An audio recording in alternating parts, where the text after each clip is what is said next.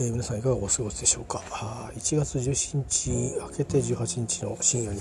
喋っております、えー、そうですね。あのー、ちょっと、まあ、毎年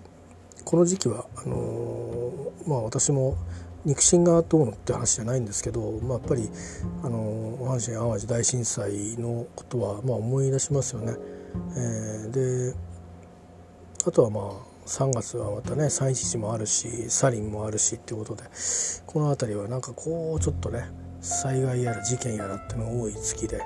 えー、ですよね。でまあ一応今年はあのー、まあなんとなく、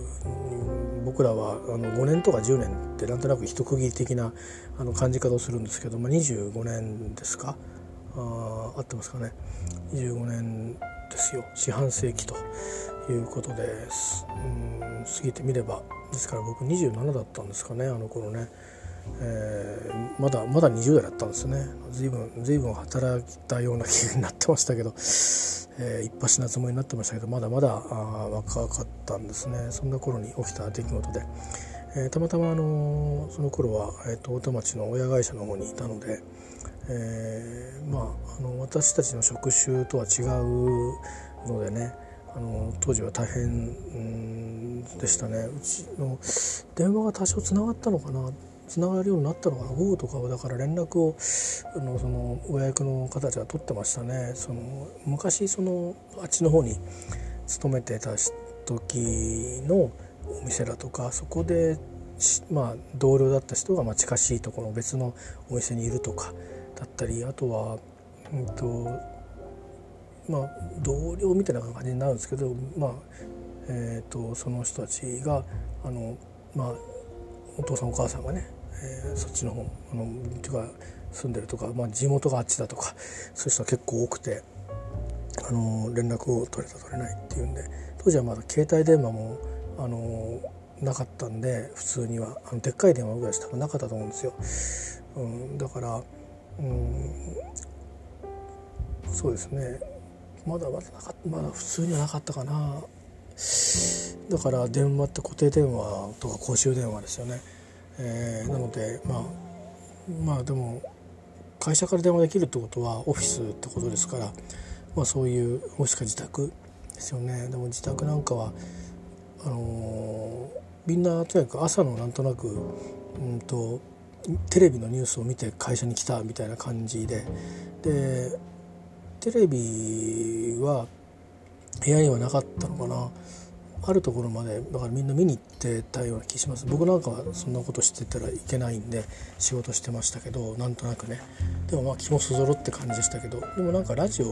まあ、なんか常にラジオを持ってる人がいたんですよね。だからそれをなんかずっとかけてくれてる上司がいてましたけど、まあ、そんなようなことでね、えーまあ、実際にその後でこう同じ仕事に入ってきた、まあ、親会社のに在籍している人とたまたまね一人暮らし何回かいろんな場所で移り住みながらしてたんですけどあの同じ駅だったんですよ。でまあ終電まで働いた後たまたま電車一緒になってでもう相手の人はご結婚されてたんでもう同じ駅だからすぐ帰るっていう感じなんですけど電車の中でちょうどそういう震災の話になったんですね。でまあ降りてちょっと飲みましょうかって話になってあのえー、っとなぜなぜかファミレスで ビールを、飲みながらねでなんかつまみをなんか取りながらあの話1時間ちょっと喋ってから帰ったんですけどその時に震災の時の、えことなんかを聞いてでまだもう全然家もガッチャガチャで、まあ、燃えてはないんだけどもう何にも手がつかないっていう、まあ、とにかく命だけは助かったけど親さんを怪我してとかいろいろね言ってましたんでまたこの週末行くんですよとか言って。いやなかなかね、あのー、大変だなと思って、うん、その方とも本当に短期間しか一緒に結果的にですよ僕が異動になっちゃったんでいなかったんですけどすごくまあ多分同確かね同級生っていうかあの入社したあの年が同じみたいな感じだったんで少しまあ来やすくしてくれたんですね。でまあ、その後もね結構あのいろいろあのしばらくコミュニケーションをとっててその後どっか移動されてあの動かれたみたいだったんですけどね。しばらくはど今どこにいるのかななんてあの気にはしてたんですけどさすがに僕も随分おじさんになってからもうあのそんなねことしてる場合じゃなくて追い切れなくなってさすがにね、えー、今ちょっとどうされてるか分かんないんですけども、えー、でもまあそんなこともありましたね。えーまあ、なんかあの辺はちょっと変わった年で、あの私はあの90年に世の中にあの社会に出たんですけど、まあ、バブルの頃ですね僕らの頃と次の年ぐらいまではなんかまだバブル余韻が残っててでその年あたりからちょっと雰囲気怪しくなって、えー、まあ崩壊してったのかなだから91年92年っていうのはあちょっとこういろいろあんまり景気良くなかったんですね。でうん、ボーナスが出るの出ないのって話もね後でまた出てくるんですけどそれより前に米騒動米騒動か。冷夏でね93年かな。でそんなような感じでなんかちょっと世相が暗かったですよね。で僕らはあの仕事はあのその当時というかしばらくの間ですかね。つい最近まではあのなんだかのおかげさまで景気がいいってわけじゃなくてなんか極端に忙しいっていうあのことがずっとこう続いててあの だったんですね。当時もだから仕事はあってうんどんだけやっても終わんないみたいな感じだったんでまああの変な話ですけど世間とはちょっと違うような変なねねじれた感じのあれでしたね。まあ新しいあのなんだろうな技術は新しくないんだけどなんか新しい仕掛け作りみたいなのをやるね、ことに関わっていたこともあって、まあ、あのそういう感じでいられたんでしょうね。で、まあ、95年を迎えて、えー、初っ端でまあ地震が来てで、まあ、とにかく職場のやっぱりそのいろんなつながりがある人たちがとにかくまあちょっとただただらない状況になっていたのをよく覚えてますね。それからまあその日家に帰って、え、まあ改めて、まあ、夜中もう特番みたいな NHK ずっとあるじゃないですか。そういうのを見てて何が起こったのかっていうのをこう改めてあの把握していくとまあまあ映像はとにかく何が起きたんだろうってあの本当911の事件が起きるまで上書きされなかったぐらい衝撃の映像でとにかく高速道路が倒れてるっていうのはそれからビルが潰れてるっていうのを見てまずはそこで言葉を失ってでそれから火災ですか火災もね初日から火災だったかなちょっと覚えてないんだけどとにかくでも結果的にこうなっちゃいましたっていうニュースもまあ見るに至るわけなんですけどとにかくなんかそのちょっとこうたくさん焼けましたっていう感じじゃないんですよね。あの例えば東京の空襲とかの後の写真とか見たことあるじゃないですかなんかそれに近いようなイメージだったですよ。だからもう何とも言えないですよね。だって何を言ったらいいのかって分かんない。大変ですよ。大変ですねっていうそういうことになっちゃいましたね。っていうぐらいしか言葉に出ないですよね。まあそのあの当時の火災の話とかって今でもやっぱりなんかこうなんだろう。その人その人でいろいろな面でねあの事実ベースだけじゃなくて何が一体起きてたのかっていうのは本当にそれぞれに違うことがあって類型化するとね大体こういうことが起きたって言えちゃうんだけど一人一人違うシチュエーション違う状況で、えー、どうしようとしたけどできなかったとかあいうことがあってまあ本当にあの、まあ、切なさしかないですよねやるせないし誰かに怒りをぶつける部分でもないしできないし。だしこの先どうすんだみたいな話もあるしとにかく日本中が答えを持ってなかったわけですからね。えましてやその現地はそれより前にね怪我をしたりとかもう重篤な人とかそうでなくたってね子供もいれば弱い人もいれば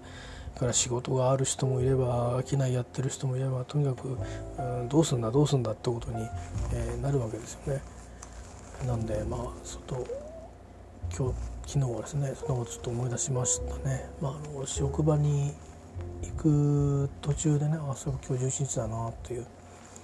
ちょっと年末にねふと思い出して喋ったりしましたけどまあその日に思ってました。でこの後はねその後3月になると、まあ、あの当時同い年に同じ年にですねあのサリン事件が起きてその時は最初分かんなかったんですよ。なんか朝私はその時当時あの乗り換えは霞ヶ関とか通らなくてあの一本のとこに暮らしてたんですね。えー、もともと一本のとこに暮らしてたんですけどいずれにせよ、えー、でも一本だったんででしかも乗り換えそっち経由じゃなかったんでですね板橋とかそっちの方にいたのであのまあ都心っていうかあのいわゆる東京駅の方に向かってギューッとまっすぐ来るみたいな感じ降りてくるみたいな感じだったんでね南下してくるみたいな。で分かんなかったんですけどまあなんかなんか事件が起きたみたいだっていうことででも全貌はよく分かんなかったんですよ。なんかすごい混雑しててとにかく情報が断片的なんですね。あのそっちの方向から来る人が何人かいたんですよ。えー、っと寮がそっちの方にあるとか家がそっちの方に住んでるとかで東横線とか使って、えー、なんかいろいろいろ乗り換えて、えー、来るみたいな人がいてでいやゆっくりとにかく時間通り来れないわけですよね。でそうになっちゃってるから霞ヶ関とか。それから地下鉄自体の運行もちょっと見合わせるみたいなことが起きたりとかしてて。で何が起きたか全然分かんなくて。で断片的になんかオウムとかなんか化学薬品かバイオバイオのなんとか、うん、なんつったっけそういうの、うん、まかかれてるとか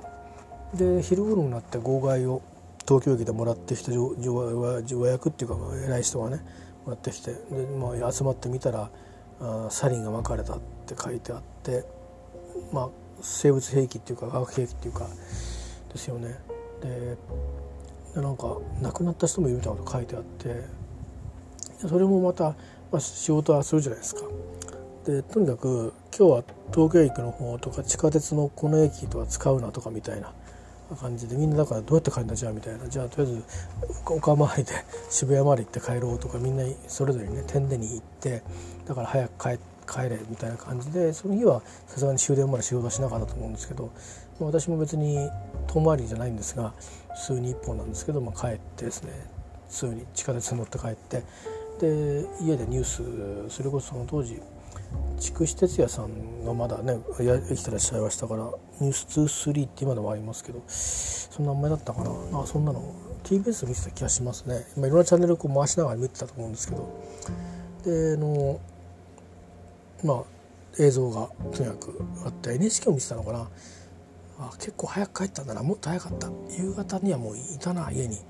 ですよ。それでだからそうそう多分ね定時で帰帰ったんですよみんな。でえー、っとそしたら会社の後輩がテレビのインタビューに答えててえっと思っておこいつ被害あったんだと思って、まあ、その後で仕事一緒になるするんですけどね、えー、そういうことになるんですけどうんでまあ実はまあ先輩たちもそのニュースには出てこなかったですけどやはりあのその被害にですね列車乗っててっていうよりかそのなんだろうあのあれって一回えっ、となんだか分かんないけど液体だってことでえっ、とその何ですかね。まあ誰も触んなかったわけですね。で異臭してたっていう異臭がこう広がってってそれを吸っちゃった人たちがいるというのとあと一回あのなんだっけな。えっ、とそれを係の人が持って行って一回置いてそれからもう一回また係の人が持ってってって言って長い時間その触ってた人はお亡くなりになってるんですよね。でそういうことでその校内にこう傘で中穴開けたらしいですけど、えー、ちょっとまああるある程度そのなんガス化した気体がこうまあ、えー、散ってたわけでそれを知っちゃった人は結構いるらしいんですよ。でであのなんかえーと、このテレビでた後輩は本当にかなりひどく吸っちゃってるんで救護されるところに行ってそこにいたところをインタビューされてたんですよねでも声がガサガサになっててすごいいつも元気なやつだったんですけどでそれから実はなんかどういうわけかその人とそれから他にもその後遺症に苦しんでる先輩が同じ職場になったところに僕も一緒に働いてた時期があって2000年のちょうどね端境の頃に。まあ、今でもその方元気にねしてらっしゃいますけど先輩で。でもやっぱり後遺症があるってその当時言ってましたね。でなんか時々その被害者の会みたいなのがあってやっぱ集まって今どんな感じですか？ってそれはあの訴訟という面よりもあの今どんな風にして対策してますか？やっぱりその後遺症が出るらしいんですよ。そのあれってそのなんかなんか治療したら治るっていうもんでもなく交通事故みたいなもんでなんかこう後々になって後遺症が出たりでそのもうすでにずっと後遺症みたいな人もいるみたいでその後輩はなんかね調子悪いらしいんですよ。そのサリンの事件にあって以来。ずっと調子が悪いって先輩も言ってましたね。今どうしてんだろうな。最近その話あの再会してから挨拶はしたんですけどその話ね立ち入った話をあの十何年ぶりにするっていうのも 変なんでしてないですけど。まあでもそうらしいですね。なんか、うん、あの言ってみればその、まあ、お亡くなりになっちゃうとか重度の障害っていう風なわけでないにしてもあのなんていうかある程度自分のチャンスを諦めなきゃいけないぐらいに影響を受けちゃった人たちが結構多いそうなんですね。えー、なのでまあそれもまた憎むべき事件ですよね。であれはまあ予兆があったんでねなおのことこうどうにかできなかったのかっていうことがいっぱいありますよね。その上九式村になんか謎の施設ができて何どうやら怪しいことやってるぞとかなんか変なもん作ってるぞなんていうことをねそれこそ今でいう週刊誌がすっぱ抜いてたような確か事前に後からそんなことが分かってたりとかあとはまあどうもあの団体がやったんじゃないかっていうサリンの事件もあったし、えー、それから殺人の事件もあったし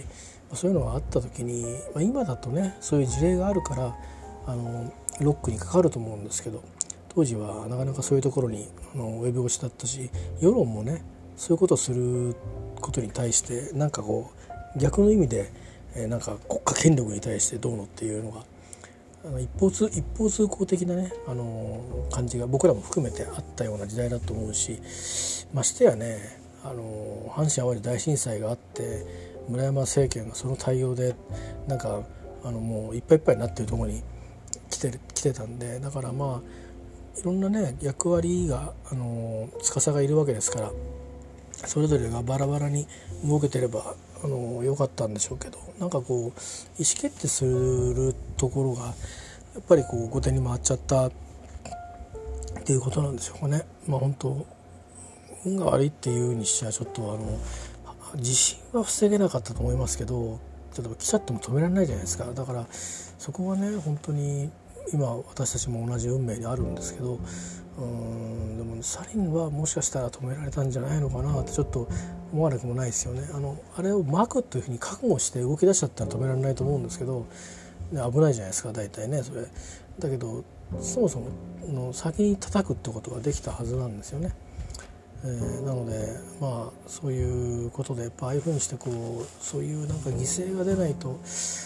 うん、僕らは社会としてもあのだから今例えばチップを埋めるとか埋めないとかいうと結構人権問題とかってみんな議論しますけどあのね、それなんかそういうことする人たちに対してそれを容認する人たちに対してなんかその人権をないがしろにする人だっていうふうに、えー、言われちゃうようなあの論調もあるし逆言えばまあそれ反対してる方がなんか、うん、やっぱりそっちの方がいいんじゃないかなとか分かんないなとかいうふうにしてこう議論が修練してないですけども。これもまあ結果論としてどうどうするんだっていうことはあんまり考える必要はきっとなくてまああのおおむね日本はあれですよね欧米の後を追った犯罪が多いので結果的につまり成熟社会のモデルはすでにお手本があるんですよね。国ごとに多少違うところはあってもそれはまあ頻度とかあねあの悪質者の数のあの、うん、分布の違いぐらいで結果的に成熟していくとあのある程度人間っていうのはあのこうインモラルなあ状況になったりあのなんていうか別に病気とかではないんだけども、えーまあ、多くの人から見た常軌を逸した行動を取る可能性があるということなので。でそれを1回犯した人は再犯率が高いっていうものが統計上あるんであればあのやっぱりねチップを埋めてっていう、まあ、それを今どこにその人が住んでるまで、ね、あのアメリカみたいに、ヨーロッパもそうなのかな国によって。あの、ね、あのそぞウェブサイトを見るとああいわこいつ出てきたなと。ここに住んでると。かって分かると。あのね、いわゆる幼児虐待とかですよ。幼児虐待っていうのは本当に暴力的虐待もあれば性的虐待もあるんですけどうんそういうこととか。今ねストーカーの事件またストーカー事件もあんまり言わなくなりましたけど多分ストーカー事件はストーカー事件で 起きてるはずなので、えー、そんなあの別に単にメディアがもうあのニュースソースとしてそんなに目立たないから言ってないだけであのもう詐欺でも何でもとにかく一回起きてる事件はおそらく反復反復して誰かが起こしてるはずなんですよね。だからそういうことを考えるとその今いろんなその司法のことでいろいろねなんかあのカルロス・ゴーン氏のことをめぐってなんか日本の司法がどうだらこうだって言ってますけど、まあ、それもあるんだけども、えーと、それもそうだけど、まあ、再犯でまた傷つく人が出ないようにっていうことだとかそれから最近まあ裁判が終結するまで何ともコメントはあのおっぴらにはできないと思うんですが、えーまあ、今のところは、まあえっと、ジェンダーで言えば男性から女性にっていう、えーまあ、逆もあるのかな。あのまあ、大人の女性がねあの小学生をどうどうどうたらこうたらっていう、えー、性的関係をどうのこうのっていうのもありましたねこの間ね、えー、そういったものとかもあるし、まあ、そういう性暴力の性的虐待とか性暴力のですねあの問題っていうのはこうまあどうなるか分かりませんけど、うん、裁判の事例としてね、えー、非常にこうなかなかこう難しいシチュエーションであの完全に、えー、証人がいないっていうかもともと性暴力とか性虐待とかって証人っていないですもんね客観的証拠って難しいですよね。でしかもその、まあある程度大人の人だったら分かると思うんですけどあの例えば別にその特別な化学物質みたいにずっと何かに付着して残ってるものがあるとかどっかにあるとかいうもんじゃないですからねあの痕跡っていうのは。でしかもそれが痕跡があったにしてですよその後すぐ病院に駆け込んで医者に診断書を書いてもらいましたと。うんだとして、えー、お互いに男も女もねだとしてうんなんか分かんないけどそういう検体を取ってあるとしてもですよ。合意ですと言われたらそれっきりっていうところもあって、まあ、もちろんその大人とあの子供ってことになると違う意味の犯罪が出てくるんでそれはそれで違う形であの、えー、またねあの裁判があったり量刑が決められたりするんでしょうけどそれからあとはこれの犯罪の中身の解釈評価っていうものがねまた語られる切り口が変わってくると思うんですけど、まあ、大人同士で、まあ、そういうふうに被害に遭ったとあの訴える場合まあ、あのすぐに言えない場合が多かったりするわけですよね。えー、だからこう逆に複雑になっていくわけで、まあ、思案の末、えー、体調を崩してもこれはもうしょうがないということでねつまりそのあのそういう意味ではまあ司法司法改革と絡んでくるかもしれませんけどあの結局裁判の時にもう一度全部言わなきゃいけないっていうそのその場で本人が証明しなきゃいけないとかしなくてもこれこれこうでこうだったんですねみたいなことをこの、まあ、検察からもそうだろうし弁護人からもそうだろうし、まあ、2回3回とこうあの自分がその自分でフラッシュバックさせなきゃいけないっていう。ことですよね自傷行為ですよねそれねだからそこもやっぱりあのこれは別に性暴力に限りませんけど虐待みたいな人間の尊厳を踏みにじるようなあケースに該当する場合は裁判でのその証言の在り方とか確認の取り方あはその別室のその捜査のこれでもって代替するとかじゃないと、えー、だって格好までさせられるっつうんですからね、えー、まあそういうところも考えてもいいんじゃないかなって僕は思うんですけどね。えーでまあ多分その結局のところどんな格好だったかとかっていう視点はその論理の矛盾をこうあぶり出そうとしてるのかもしれないんですけどまああの一応ねあの推定無罪っていうことから始まるわけなんですけど、えー、だからまあ有罪であるっていう明確なこう立証ができないと、まあ、そのまたその論点によってですよ。あの他の論点でいけば明らかに有罪なんだけどその論点設定によってあの有罪とは言えないみたいな結論が出ることがあるんで、えー、そこがまた、まあ、司法の難しいところなんですけど。でもあの何ですかね。結局今その話題っていうか、まあ、メディアで僕らも知りうるケースでは、まあ、いわゆるその刑事事件としてはあの有罪にならずに民事裁判として今あの争いを起訴起訴じゃないな告発っていうか、えー、訴え出て一審が終わってまた控訴されて二審を争うということなわけですけどこれだけでもすごい体力ですよね。刑事裁判だけでも結局被害者というふうにねあの言われている、うん、方あまああの結局あの、まあ、無罪っていうか不起訴不起訴相当になっちゃったのかな。で検察審査官もやってもそれにずっと付き合ってるわけじゃないですか。その期間。で裁判にも行ったでしょうし。ねえー、証人として呼ばれたんじゃないですかね。そういうのもあってで、まあ、日本にいるというようなバッシングもあって、まあ、一時期は今日本にいらっしゃるみたいですけど一時期はあのロンドンとかね海外の方に行かれてたり、えー、したりして、まあ、そうやって身を隠さなきゃいけない時期もあったりして、えー、でまああの民事をやるようになって、まあ民事裁判で、うん、あのこの間はあの一応なのかな認められたのかな。なんだけどまあ控訴するっていうことになってて、えー、でもどうなんですかね。あのすごく難しいですよね。あのまあ性同意の問題って前も言いましたけど。要はまあこれ人権問題なんであの今今となってはですよ。その過去のそれこそね昔を遡っていくとだんだんに性同意どころかっていう話になっていくわけですよね。でそういった時代のからつながって僕たちの命がある以上なかなか自己矛盾しちゃうところはあるんですけどでもまああのそこはバサッと切って考えて、えー、まあ近年っていう言い方でいいと思うんですねこのまあ5年10年というところで、まあ、欧米も我々もあのどういうふうに、えー、問題意識を持ってるかっていうとそのまあ夫婦の間ですらですよその恋人の間ですらですよあの性同意っていうのはあるあったのかなかったのかっていうことがそれが裁判になることはあるわけですよ。えー、だしそのそれが度重なっていくとそのやっぱりどっちかが訴えれてその離婚の原因になるってことだってあるわけですよね。えーまあ、逆もあるんですけどねその全くその、えー、そういうことをあのお互い分かった上で病気とかそういうことで分かってる上じゃなくて、えー、健康体なのにそういうのを拒絶して、ね、明確に拒絶して、えー、それでまああのじゃあまあ調停しましょうみたいになることもあるようですけど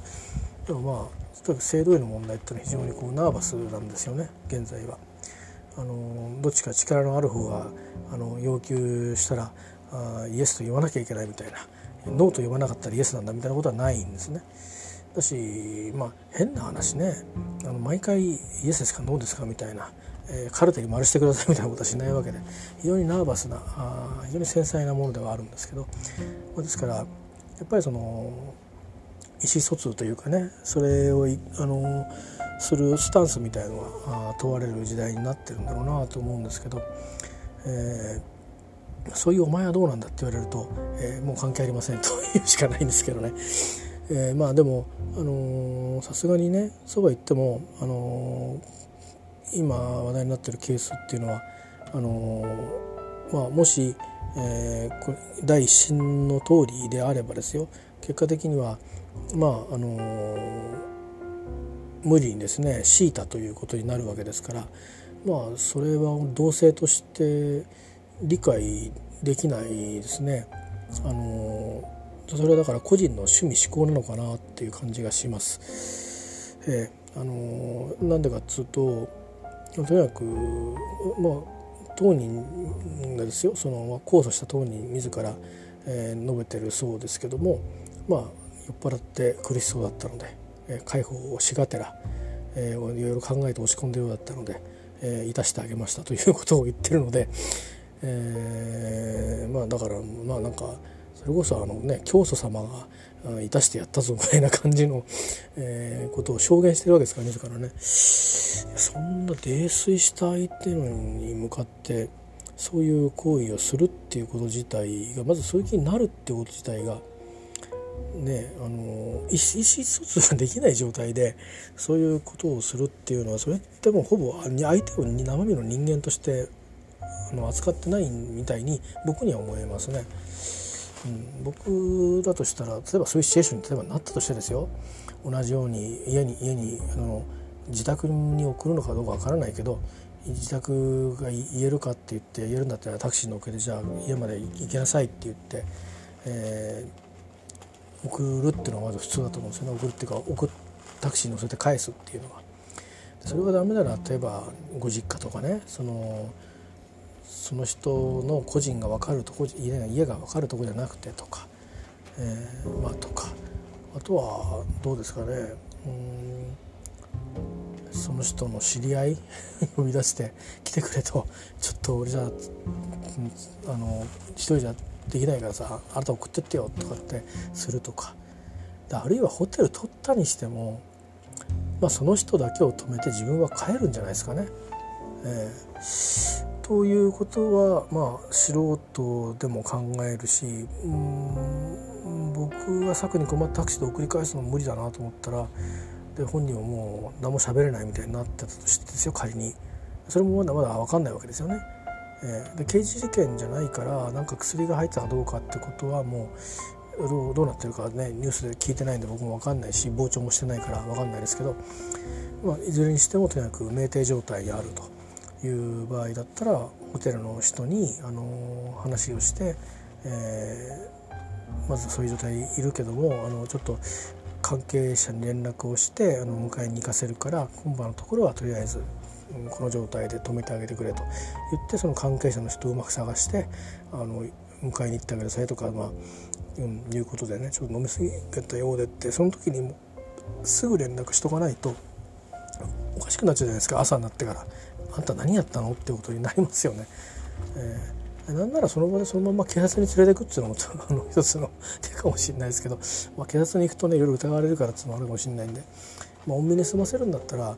まあ、いずれ目が覚めるんであればですよ普通にお酒飲み過ぎただけだったらホテルの部屋は汚すかもしれないけどうんでもね、えー、借りて、うん、で自分の名前で借りて自分は止まんなくてもいいかもしれないし疑われるのだったらその人サインできなかったらその人の名前をサインして止めてあげて私は帰りますっていうふうにしてお金だけ払っておきますねとかあの後で領収書こっち送ってくださいとかするとか。ねいろいろ手はあったと思うんですけどそれがいたしちゃったっていうことなんで、あのやっぱりよく分かんないんですよ。あの同性としてね。だから趣味思考かなと思うんですね。そういうことが好きな人なんだなって。思うしそういう状態でもそういうことをしたい人なんだなと。だからそういうホテルに行って介抱しようっていうふうにまず発想しちゃうところがあのゲスの話すると最初から狙ってたんだろうっていう話もあるんだけど仮にそうであったにしてもあのそもそも飲ましてどうこうしようっつうこと自体があのどうですかね。あの、まあ、なんか最近はねあのいろいろ事件もあってなんか覚醒剤をやってからどうのこうのっていう大人の人もいるみたいなんて なかなかすげえなと思うんですけどね。そういう意味あなんですけどあので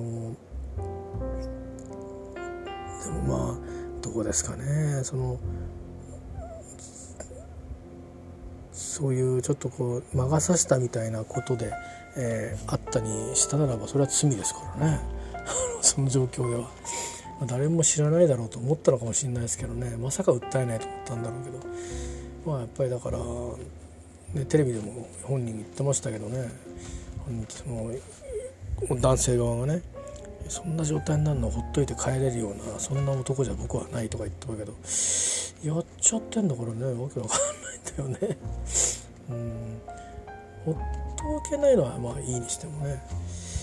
ぱ趣味思考だと思うんですな。うんだから別にその人個人のパーソナリティを大なんかに対しての関心があったわけではなくて、あの何かその物体としての関心があの強かったとしか思えないですよね。だとすると卑劣ですよね、えー、卑劣ですよね。ですからそれだけのショックを受けるのも当たり前ですしだから恋人同士でですよ、えー、恋人同士でさらにそんなことされたにしたらそれでも許せないと思うと思うんですよ、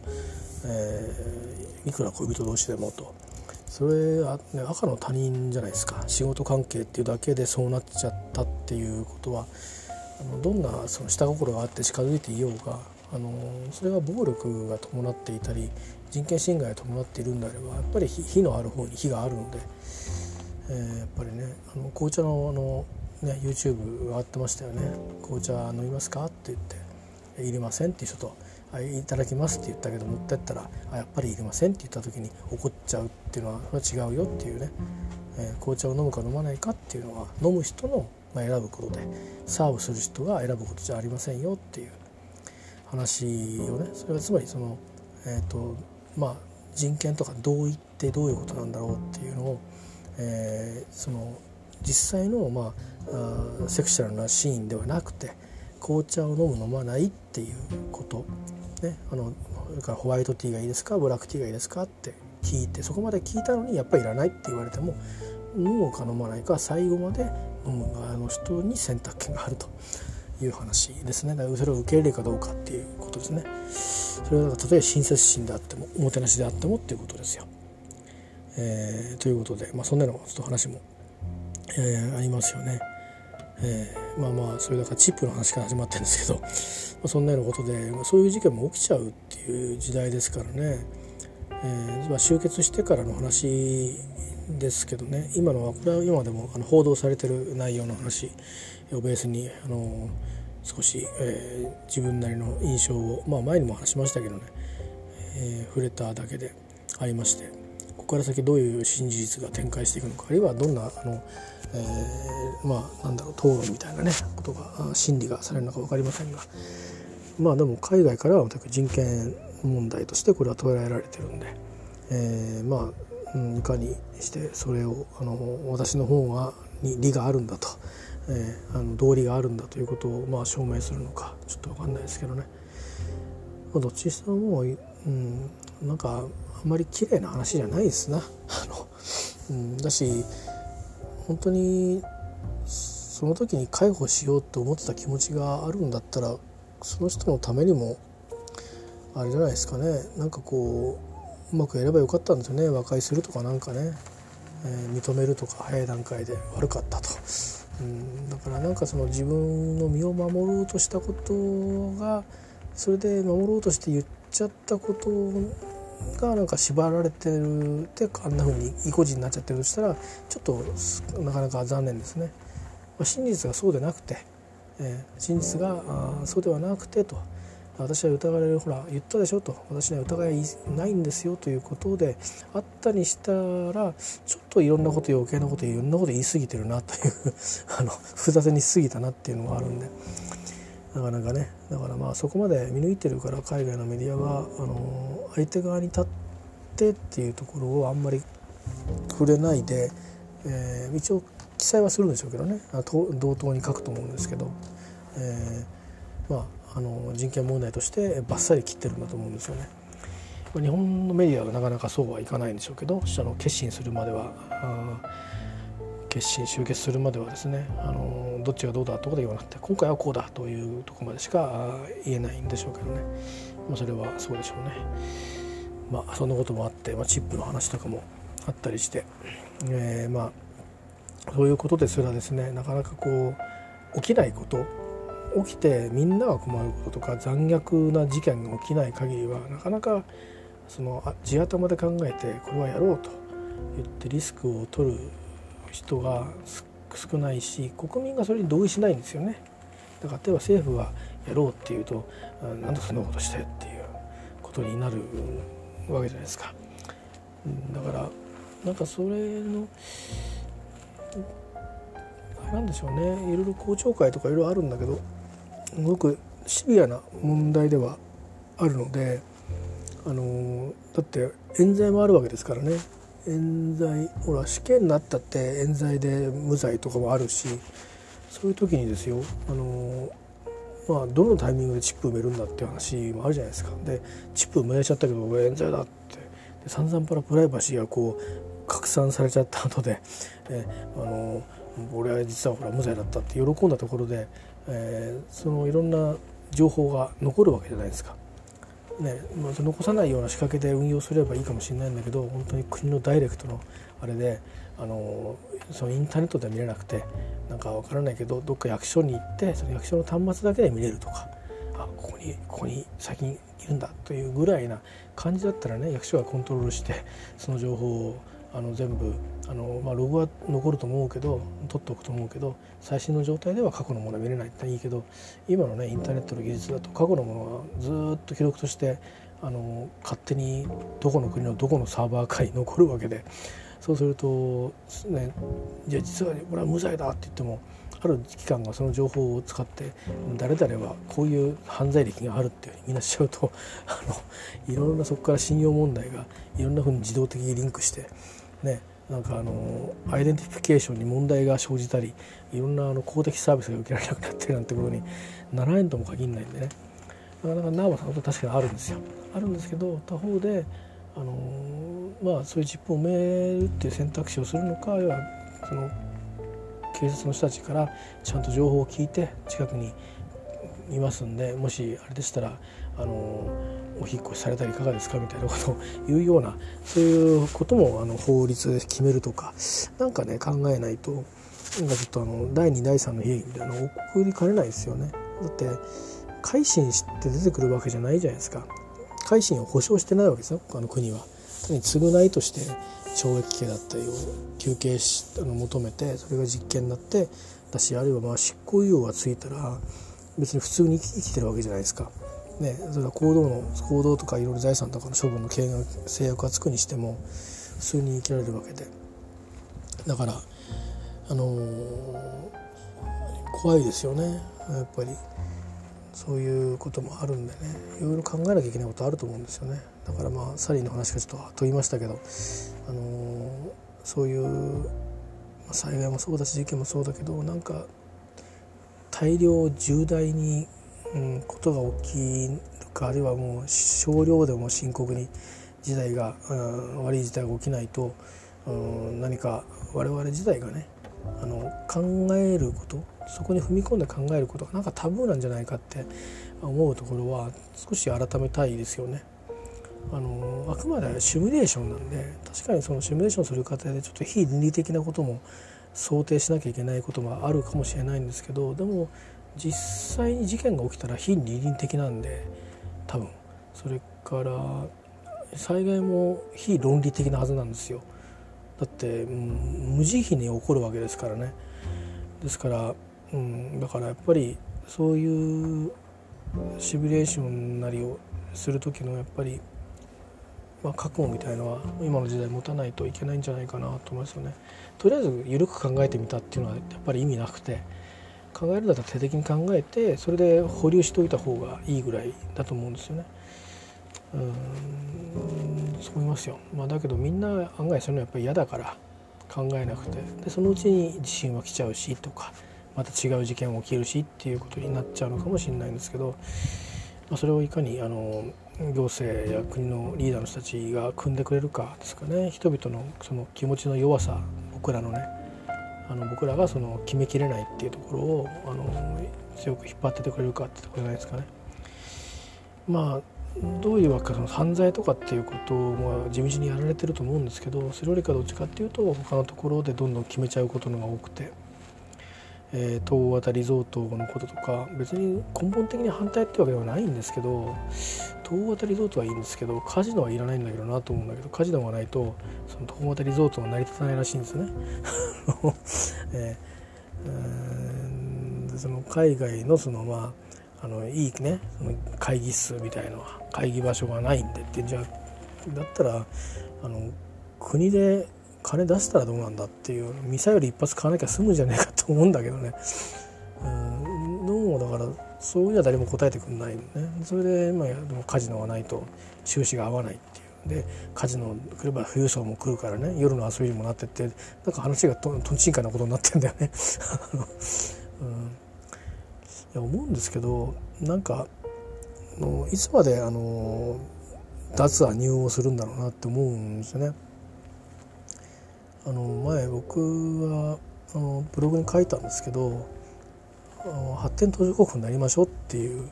ことを僕は言っていてで多分日本は永遠にあの先進国で居続けることはもう無理だなっていうふうにあの思ってるんですよね。でそれはそれで難しい問題なんですけど日本型のスタイルを作るしかないと思うんですよ。でそれはあの海外にあるものを持ってこれるとなんか一丁前なのかとかっていう価値観のものを考えてるうちは絶対に到達できないし問題も解決できないと思うんですねそういうマインドセットだと。だからあのもう発展途上国だと。まあ、なんなら今今は後進国っていうふうに思うよっていう学者さんも多いですよね。僕は大賛成でだって別に後進国だからって今すぐ死ぬわけじゃないですからね、えー、ちゃんとご飯も食べれるでしょうし、え、ぱりそれぐらいの認識に立った方がいろいろとできるんじゃないですか。であとあの世界に対する発信力とかっていろいろ言いますけど発信力はあのプレゼンスがなくなる分野って多少は出てきてしょうがないんじゃないですかね。だけどこの分野ではあのプレゼンス絶対手放さないっていうところはやっぱり重点的に決めればいいんでアジアの中で他の国が強くなってきてるんだったらあのそこにやっぱりそこと競うかどうかっていうのは検討すべきですよね。うん、検討もなしに全部行くんだっていう全方位でやろうとしたってそりゃね人も物も金も足りないですよね。ましてやそういうのにあの全然困らない国が周りには多いしこれから伸びていくってまだまだ伸びるぞっていう国があるの一方で、えー、もうだいぶ伸びてるけどまだまだあの金と人は困りませんっていう多少乱暴に使ってもうちの国は平気ですっていう国が近くにあるわけですから、うん、そう考えたら勝ち目がないんでね勝とうとしないでやっぱりこう独特の存在感をあの独特の位置を占めていくっていうかそういう戦法に変えていく必要があると思うんですよねいろんなことに。だからそのためにあのリセッションはきっと必要でうんまあ、だから自分ももしかしたらそのために仕事を失うような可能性だってあるしまさに今多分これからそれが始まるのかなって気もしてるんですよね。だけどそれをやらないとあの多分先々に結局つけ回すだけだから、うん、で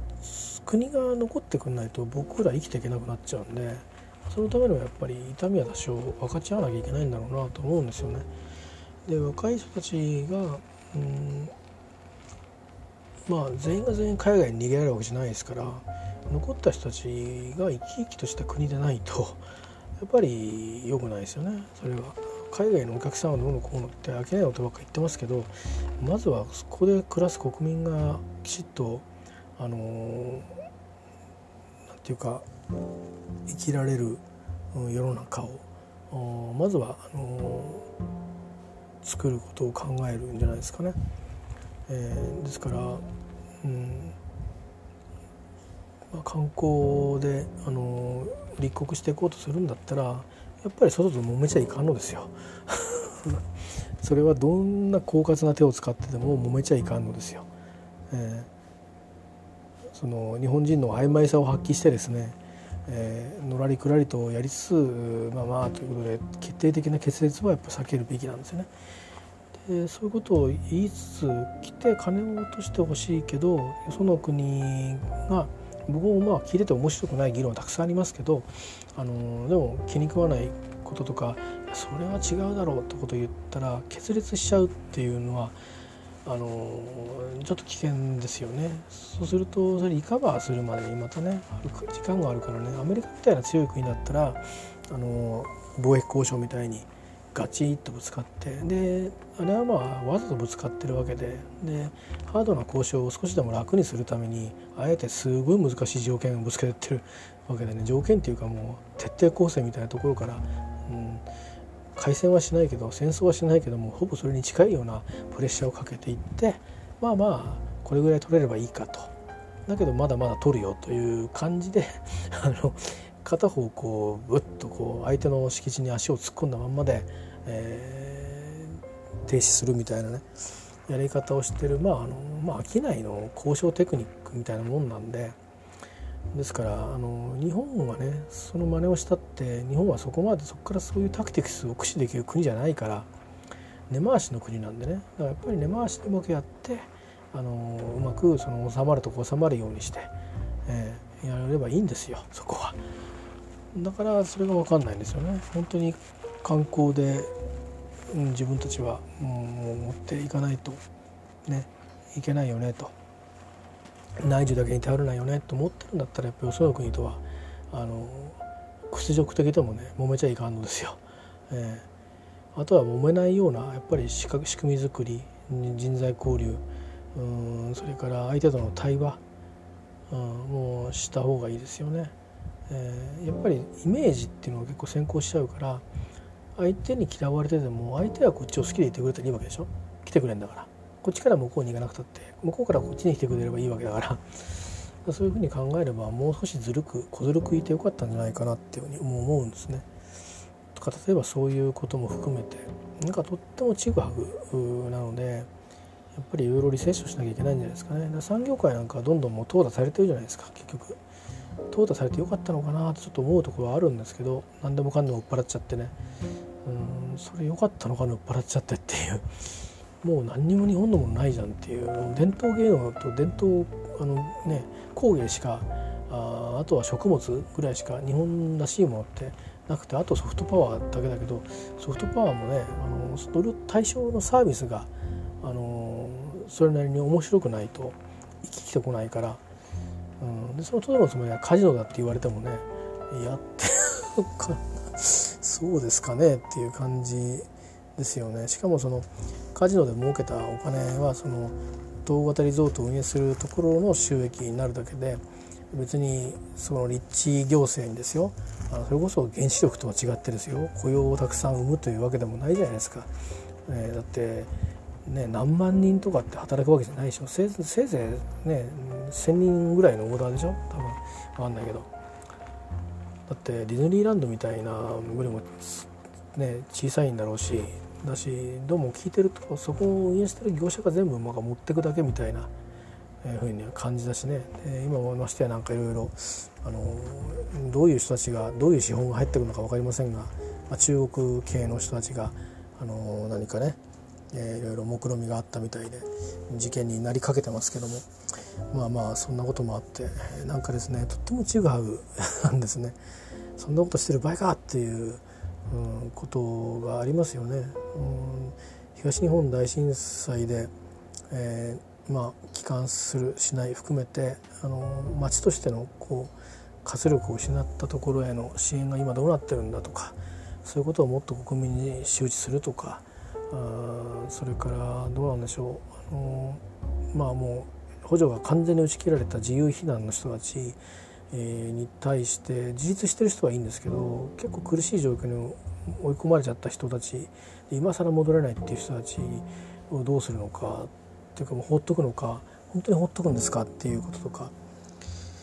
やっぱり考えなきゃいけないと思うんですよね。あの地震だけを原因にっていうことだとちょっと限界はあるかもしれないんですけど原子力が絡んでるとしたらそれはやっぱり国としては放置しておくっていうのはどうなんですかね先進国として あのやっぱり、いろいろ現政権はやらなきゃいけないことがたくさんあると思うんですけど先の絵をどんどん見せるけど終わったこともちゃんとリカバーしていって足元を整えないと先の未来はないはずなんで、ね。えー、完全にピシッと揃ってから始めるってことじゃないにしても、えー、うん。だんだんこうそこに合わせていくのか、うん、それはこういうふうに考えていると。これはこう残念ながらこうしないのだというようなことをですね国は言わないですよね。なんか地方自治体が言わなきゃいけない役目になってそこの役場の人たちもなんかそういうもんだっていう行政ってそんなもんだっていう感じで説明してるみたいなところが日本の不思議なとこですよね。うんだまあ大統領制じゃないんでそういう状況でアナウンス出すとしたら、まあ、担当の大臣とか総理大臣がいずれかがアナウンスをする役回りだと思うんですけど哲学を語ってくれないんでねあのなんか雰囲気は語るんですよね。えーまあ、それは雰囲気も語っていいんですけどでもやっぱりこう哲学理念というようなものとか原理原則、うん、とか方針とかいうことをなんかこう語る時にちょっとこう何て言うかなあのスローガン的なものばっかりで具体的な問題がいろいろあるわけですよね。インフラの整備はそうだしうんでも木管とか多分オリンピックのことで集中しちゃってるんだろうけども、えー、オリンピック後っていうのもあるからねその時にやっぱりうん廃炉もいろいろやっていかなきゃいかんしとか言ってその公共事業って物を作るだけの公共事業じゃなくてそういう人を救済するっていうこう事業もあるはずなんですよね。でまあ外国人をこれから迎え入れていく時にどうするかって話もあるから予算編成の在り方だってやっぱり50年後の予算編成のことまでやっぱり考えてい、えー、かないといけないと思うんですよね。えー、それはどどういうふうに考えるか別ですよそれはあのそういうそういうことを考える部会を持たせるだけでもいいのかもしれないけどだし大学はそういうことをどんどん研究してると思うんでその研究成果を社会に、えー、国よりも先んじて、えー、打ち出していくとあるいはシンクタンクと共同で、えー、より現実に落とし込んで、えー、それをまあみんなで考えてみようみたいなことをやっていくとか、まあ、そういう研究などもですねやっぱり進めてほしいなと思いますしね。その過程の中でじゃあ我々はどういうところ痛みをやっぱり分かち合うべきなのかと。どういう行政サービスのところは都会の人は諦めてそれで山間部はやっぱり水源があるから守る必要があるから、え手厚くするぞと。だからみんなもよかったらうちに住まんかと。企業も行きませんかと、ね。うん、地震はまあ少ないとは言わないけどでも火山はないぞと。どうですか？うちに住みませんか？と。ね。いうようなことを含めて、うん、だからまあ工作放棄地みたいなものをね法律が変わるそうですから変えていくそうですから全部ね農地にしなくたってまあちゃんと、うん、売却ができて農地以外の土地に転用できるようになればまあね他に使い方もできていくと思うし手はねこの先全く手詰まりじゃないはずなんですよね。国内だけを耕していくにしてもいろんなことだからあのー、ぜひちょっと本当に、あのー、若い人たち発想でね本当に起業した人たちなんかのが考えたらあれこれ多分いっぱい言うと思うんですけどその中に結構ねいいアイデアがあるような気がするんですよね。えー、金浦島の山間部に